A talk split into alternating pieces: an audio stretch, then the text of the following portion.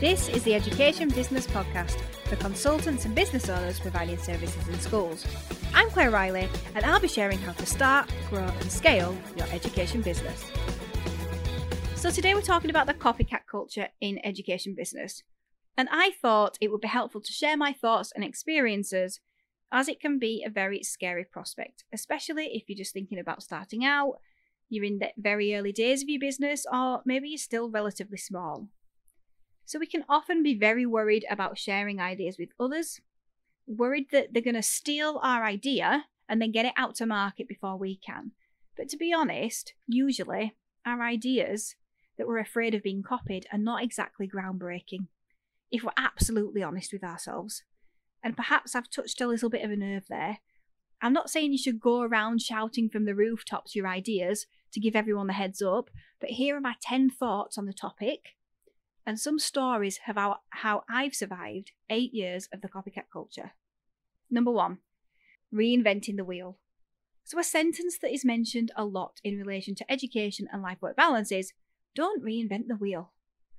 But as education businesses, we're all doing it in some shape or form, but trying to improve the wheel instead, we see that the wheel could be better. So, with this in mind, then we need to accept that anything out there could be 80 to 90% the same as our product or service, because our product or service is 80 to 90% the same as someone else's. So, some of us went into our chosen business because we saw others in the same space making a success of it, and we wanted to put our spin on it. And some of us had no influence of anyone else doing what we do, but we've bumped into others that had the same idea, or maybe they've followed on in our footsteps along the way. So, acceptance that our stuff is at least 80% the same as someone else's is the key here. It'll help you react in a more informed, sensible, and mature way. It's going to happen at some point. There are a lot of people in this small education business world. Number two, it happens a lot. So we can always be in fight mode, looking around for predators, or not.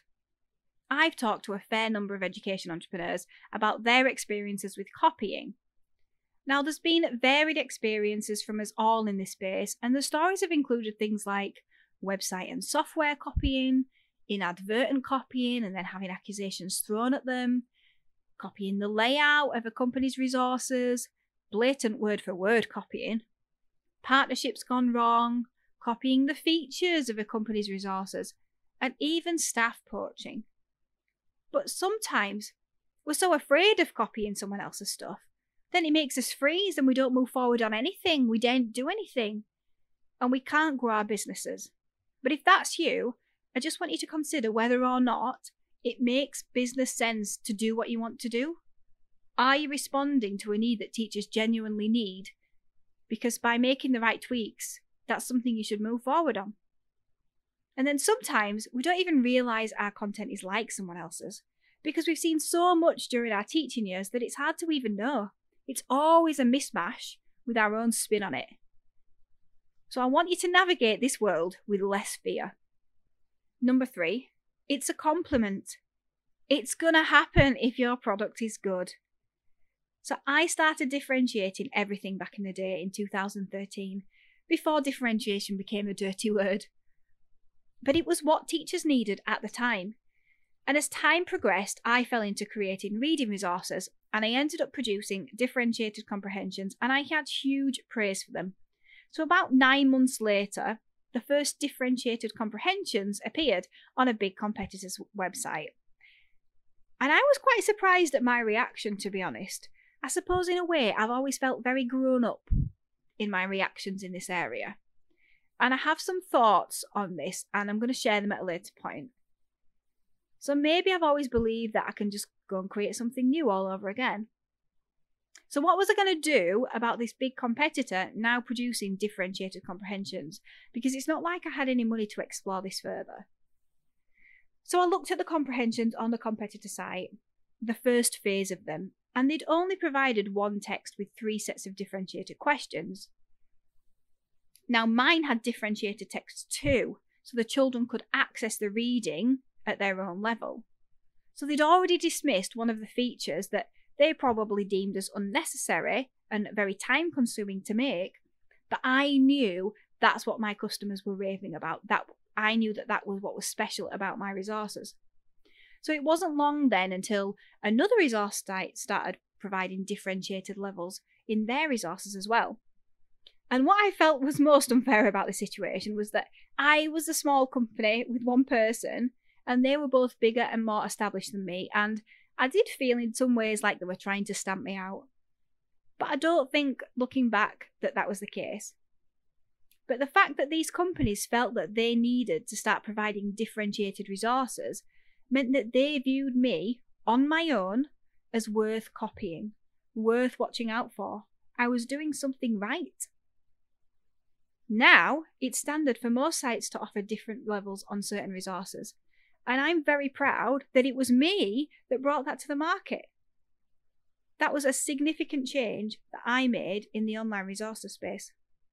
Number four, don't take it personally. I know this is a really hard thing to do, but try and take a step back. It's easier to take it personally if you feel like it's directed at you or you are the only person in the business, especially if you're still creating or delivering the products or service yourself.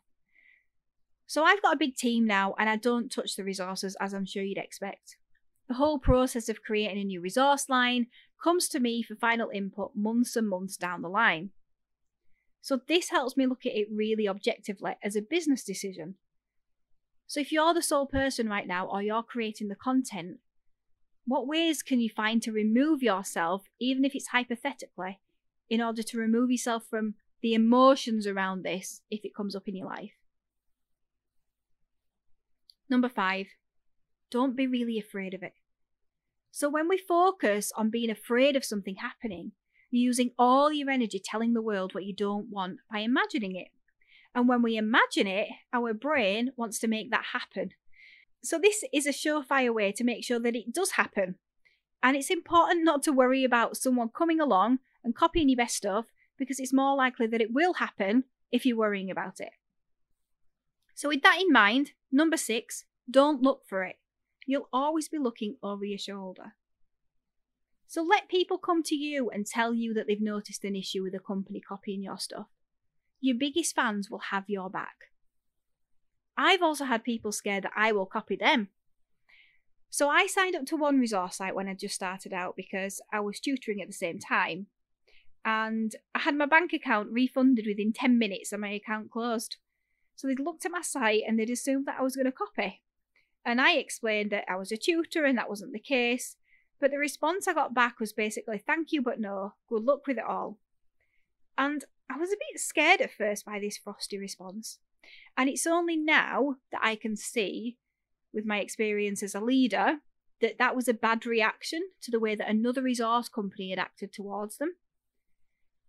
But with a refund in 10 minutes and supposedly thousands of sales in that company, looking back at this situation now, I have alarm bells ringing right there for me about whether they were working on the right things or not. And were they looking for it, for someone to come along and copy? So within two years, I'd surpassed them in terms of online presence, and they started on a downward decline. So, this happening so early on in the business taught me a really valuable lesson. And that's why I think I've always managed to bring my mindset in line with this, because I felt like I've had no choice. I've let competitors sign up to my site because some of them have actually used my stuff in their lessons. And you know what? I'd rather have a much more open relationship than a sneaky backdoor one, to be honest. So it's not that it doesn't upset me when I see that someone has spent a lot of time to do something that feels to me in the moment like it's going to bring my company down, crashing to the ground. But I let it have its day and I move on. So I often to say to my exec team that we're allowed to feel what we feel today but tomorrow is a new day and we need to move on. And I say this knowing that my company will stand for its values and its products and will continue to be really helpful to teachers. Number seven, don't react. So you may have to fight every fibre of your being not to react, but it's important not to, and especially don't react badly. So obviously, if it's an outright copy or you've got something copyrighted, you need to do what needs to be done but let's not make a public display about it. There have been a lot of times unsavoury things have been directed at me personally, and I can't tell you how much I've had to sit on my hands, had to hold my tongue, and how much it's genuinely upset me and, you know, really made me sad. But I want you to consider how a bad public reaction could damage you more than them. That's not what you want. And how can you turn this unfortunate event into something good for the future? So, talking of something good for the future, Number eight, use it to drive you. So I've been copied so many times. And you know what we do? We just make ours better. We'll even examine how closely it's been copied and take from it what we need to take to make ours even better and more beneficial te- for teachers and children. So when you give yourself permission to step back from the emotions, you can grow so much during this time yourself and it can drive you to grow your revenue as well. Number nine, keep it friendly. So I'm not talking about being best friends, but keep the relationships with competitors friendly. When you see someone slating a competitor on social media, let them know so that they can defend themselves. And when you see someone asking to share a competitor's products for free, stand up and say something. Because you never know what network that person is building, and it might come back and bite you in the bum. So the first impression that you made on someone when they were tiny and you were more experienced, and then years down the line, they have this massive team, they've got influence, connections that could have got you somewhere, that's when you'll really regret it. So even if you don't agree with what's happened, be the grown up. Show respect when a competitor launches something, even if it's similar to something that you have out there. You have to believe that there's room for both of you in the market. And don't just rush in to copy their new thing. In time, you might do your own version, and that's okay. But know when to stay in your lane for the time being. Or if you're going to be launching something in the same area as them and you see it on social media, then let them know privately so they know that you're not copying them.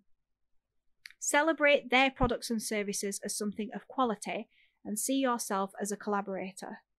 Imagine if most businesses in your niche had a collaborative relationship and you'd made yourself an enemy.